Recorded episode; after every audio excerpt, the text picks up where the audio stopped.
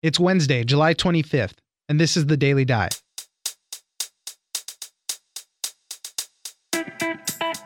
There was some surprising news that singer Demi Lovato was rushed to the hospital after an apparent heroin overdose. The singer has struggled with substance abuse for a long time, but had recently been sober for six years. We will tell you about Demi Lovato's past and revisit an interview with drug and alcohol counselor Todd Zalkins. Next, an update to a wild story from over the weekend where police engaged in a shootout with a suspect who shot at his own grandmother multiple times. The suspect led police on a chase to a Trader Joe's in Silver Lake, California, where he crashed and then took hostages inside the store. The tragic part of the story was that the store manager was caught in the crossfire and was shot by police. She later died. My producer Miranda joins us for the details. Finally, the Trump administration is planning to give farmers up to $12 billion in aid to ease concerns over the ongoing trade disputes with China and some of our allies. Khorri Atkinson, reporter for Axios, joins us to talk about the effect that the trade war is having on farmers and how this short term solution will work. It's news without the noise. Let's dive in.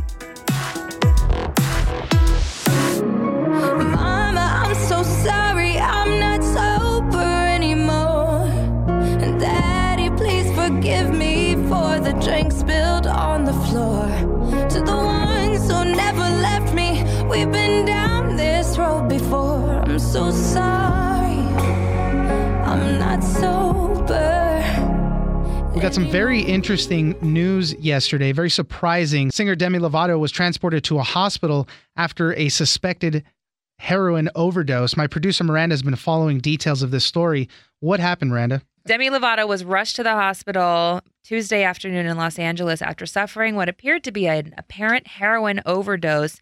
She lives in the Hollywood Hills. She was transported by ambulance and was treated pretty quickly by paramedics at the scene. And they said that she was treated with Narcan, which is used to reverse an opioid overdose. So right away, they said they brought her back. I know that her aunt had posted on social media that she was awake and alert. Those social media posts were quickly taken down right away for unknown reasons, but at least it seems like she is doing a little bit better. Yeah, they said that once she got to the hospital, she was with her mother, uh, Diana de la Garza, at her bedside.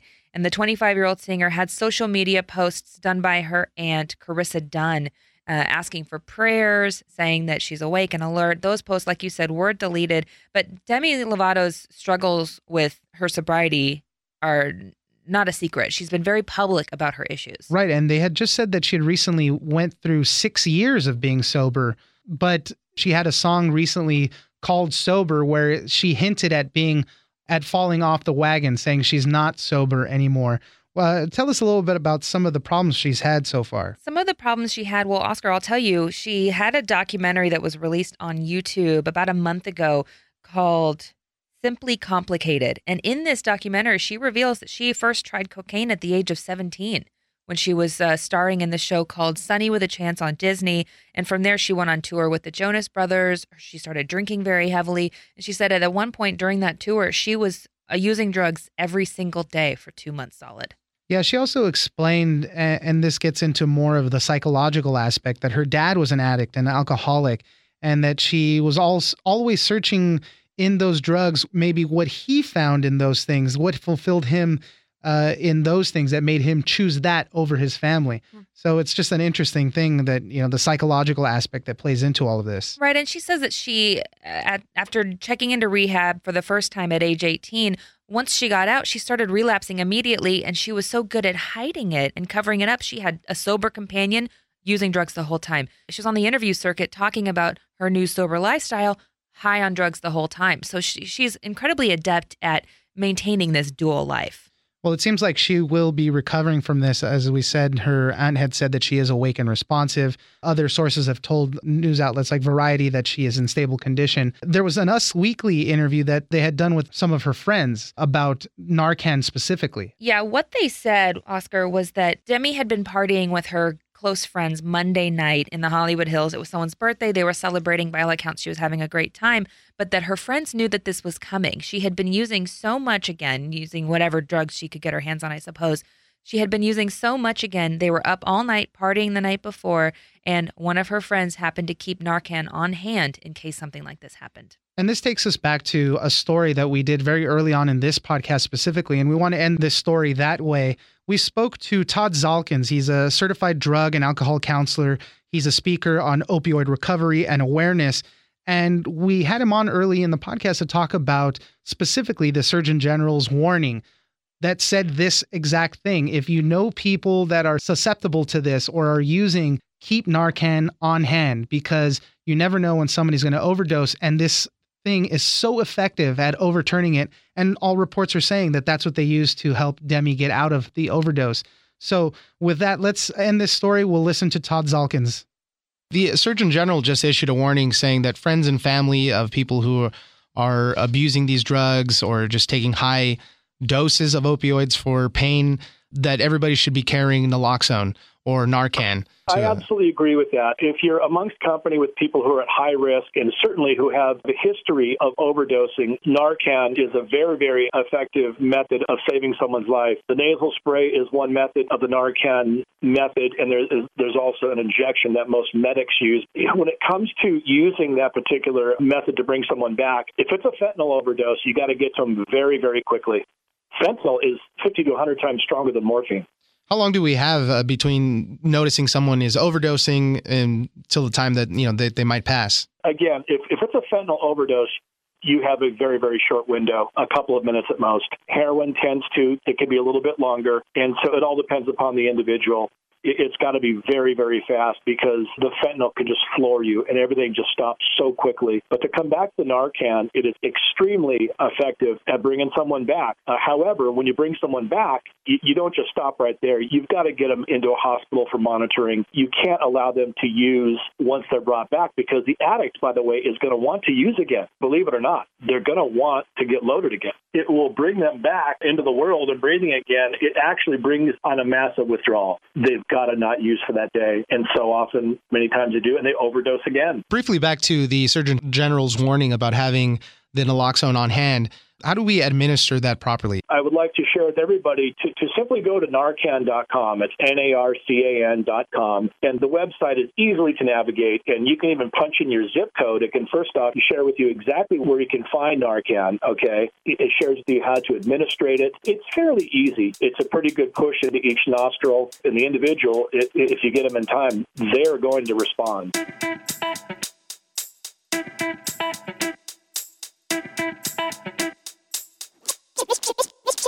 I'm sorry to report that we've now determined through our forensic investigation that one of the officer's rounds struck Ms. Corado as she was exiting the market and was in close proximity to Atkins. I spoke with both these officers this morning. They're devastated. Joining me now is my producer, Miranda, to talk about this crazy story at the Trader Joe's in Los Angeles. Over the weekend, there was a huge shootout slash hostage situation. It was a scene played out of a movie almost again, which is one of these outrageous interactions with the criminal and the police. We just found out now that the LAPD announced that one of their officers fired the bullet that struck and killed a Trader Joe's employee that was caught up in this frantic moment. What did they say happened? There were reports that a woman had been shot, identified as the gunman's grandmother. So when later reports said, you know, oh, a person has died in the result of this, I think everyone thought it was the grandmother. But in reality, it was the store manager of this Silver Lake Trader Joe's. Her name is uh, Melyda Corado. She's 27 years old, and she was the store manager at this Silver Lake Trader Joe's. Now, what happened was the suspect, his name is Gene Atkins earlier in the day, as you were saying, he had an altercation with his grandmother. He shot her multiple times and then he fled the scene. Cops caught up with him later. They used some type of LoJack thing to monitor their car. They found him later and they were in a police chase with him. He was shooting outside of the car, he was shooting through the back windshield at police officers. And he ended up crashing into a pole right in front of this Trader Joe's that was in Silver Lake, California. And at that point, he got out of the car, he ran into the Trader Joe's to take cover, and he started exchanging gunfire with police once again. At the time, the reports say that the that Melyda Corado she heard the car crash and then she kind of went outside to maybe investigate what had happened. She was walking towards the parking lot, and that's where she got caught in the crossfire of the police. Yeah, they're saying that the officer's bullet struck her arm. It went through her arm, entered her body, and that's when she dropped and she was able to crawl back inside the store and hide out in her manager's office, but ultimately that's where she passed away. The chief of police in Los Angeles, his name is Michel Moore. He went out and said, I, I fully believe that my officers did the right thing. They did what they had to do to protect themselves, the people of Los Angeles, because he'd done one of the worst things ever shooting at family members. He was shooting at cops while he was being chased on the road. So they didn't know what he was capable of. Why you know. wouldn't he shoot a bunch of strangers? Why wouldn't he shoot a bunch of people? So they had to do it. Michel Moore, the uh, LA chief of police, he'd just been appointed on June 4th. So he's been there just for a short amount of time. And even he himself has been caught up in some of this stuff before. When he was a younger police officer, somebody was shooting a gun, he had to take action and shoot that person himself. So he's been through this type of situation where you have to make those split decisions as an officer to protect other people. So he knows where these officers are coming from and he fully supports them. And it's hard not to. We're going to talk about the dash cam footage that they released in a moment. It's hard not to really see how hard a decision this is to make when you watch these videos and we'll post them up on our social media, you'll see it's very quick moving and you can hear these officers speaking to each other during the drive. The female officer says, I have my gun out, I'm ready to go. And the male officer who's driving says, Do not, do not shoot.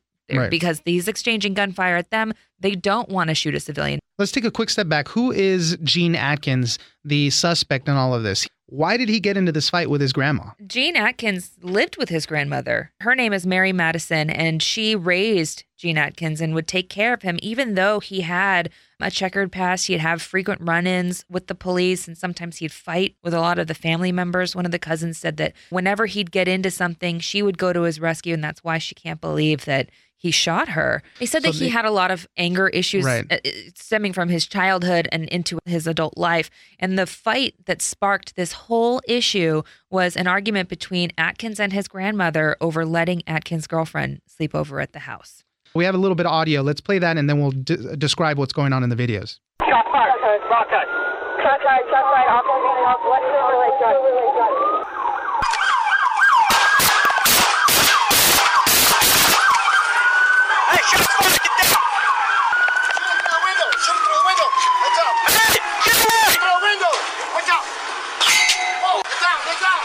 So you can hear even right there, that's return fire from Gene Atkins, the shooter, hitting like a nearby pole as he's trying to shoot at cops. The you know in California, you're supposed to release dash cam video within 45 to 60 days of something happening. Those are new rules set up there. He released the video right away to frame the picture of what was going on. What is the video showing while uh, all this is going on? It starts in the car and it's showing the officers in pursuit of the suspect Atkins, and you can see he's shooting at them while they're driving. So they they kind of hit the brakes and, and step back, and they're going so fast, Oscar, through these tight, narrow streets. It's a crowded Saturday afternoon in Los Angeles in the summer. People are out and about.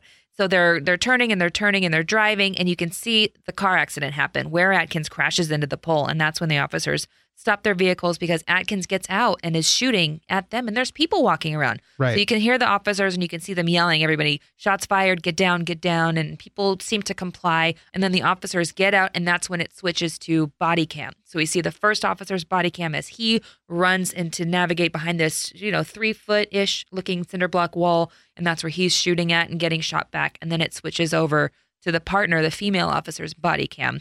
And you see her do the same. She runs and takes cover this is always a lose lose type of situation. You don't know what's going to happen. And even for the safety of people at large, I mean, you have to almost engage this person because what else are you going to do? I, I, know people were saying, how can the cops just get out and shoot into a crowded area? But this guy already shot at his grandma. You don't know what he's capable of. He runs into a store, takes people hostage like that. You, you have to engage at the guy. So, and he's shooting at cops while they're driving through the city. So, thanks, Miranda. Thank you, Oscar.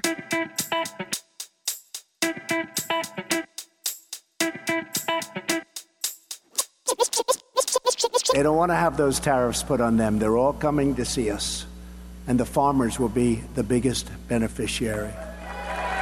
Watch. We're opening up markets. You watch what's going to happen. Just be a little patient. They're all aiming at anybody that likes me. Joining us now is Khorri Atkinson, reporter for Axios. Last week on CNBC, Peter Navarro, he's a White House trade advisor, he went on there and said that uh, the amount of trade being affected by a lot of these tariffs was really more of a rounding error compared to the vast size of the Chinese and American economies.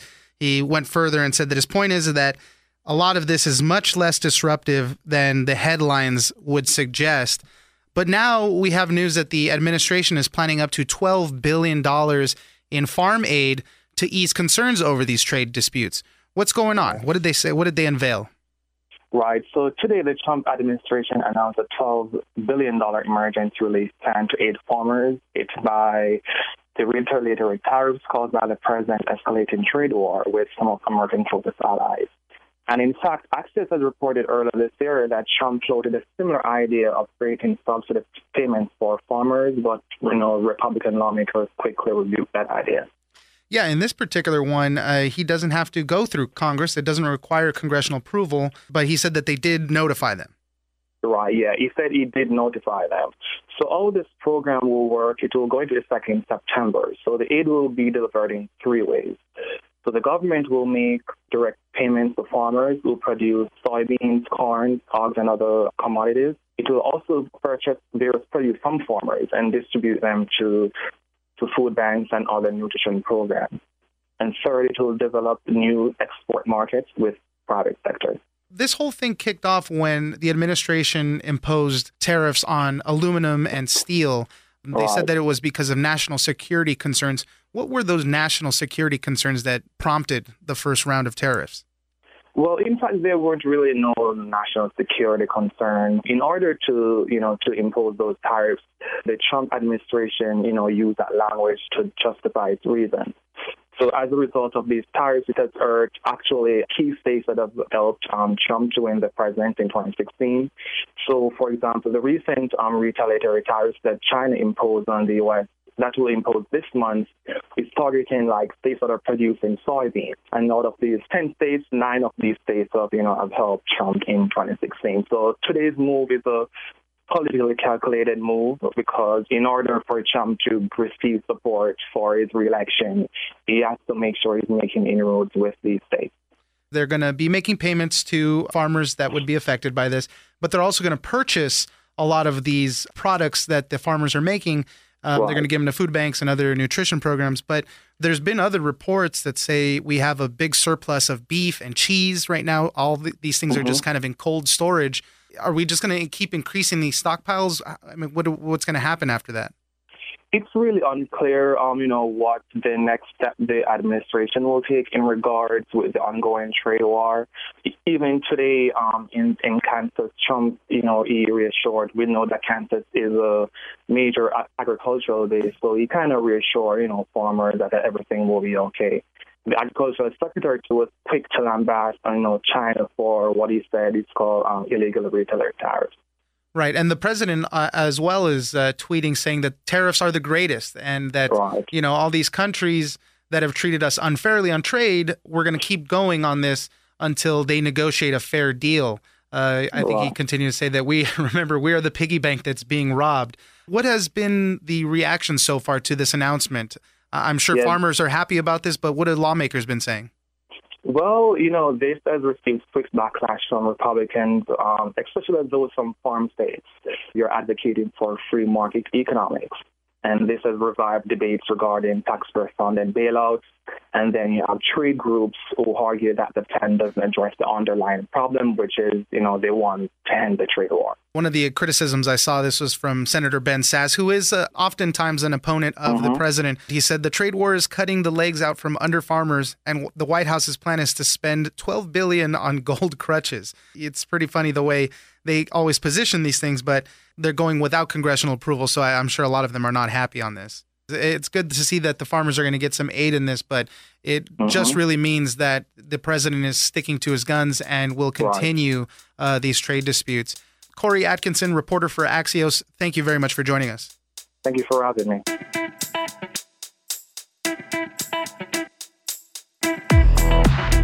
All right, that's it for today. Join us on social media at Daily Dive Pod on Twitter and Daily Dive Podcast on Facebook. We love the feedback, so don't forget to leave us a comment and give us a rating. Follow The Daily Dive on iHeartRadio or subscribe wherever you get your podcast. The Daily Dive is produced by Miranda Moreno and engineered by Tony Sorrentino.